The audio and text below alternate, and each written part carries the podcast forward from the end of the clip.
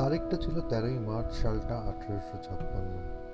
তার প্রিয় জটকুটি প্যালেস থেকে শেষবারের মতন বেরোলেন আমাদের শেষ নবাব ওয়াজিদ আলী শাহ তার পেছনে লখনৌয়ের কয়েক হাজার মানুষ। তাদের প্রিয় জানে আলাম যেখানে যাবেন, তারাও তার সঙ্গে যাবেন।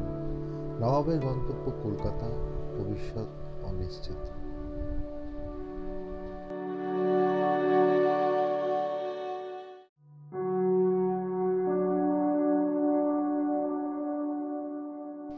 হয়তো তোমার বুক পায়নি কোথাও কোনো সান্ত্বনা। বিনিদ্র রাতের শয্যা সঙ্গী শুধু যন্ত্রণা।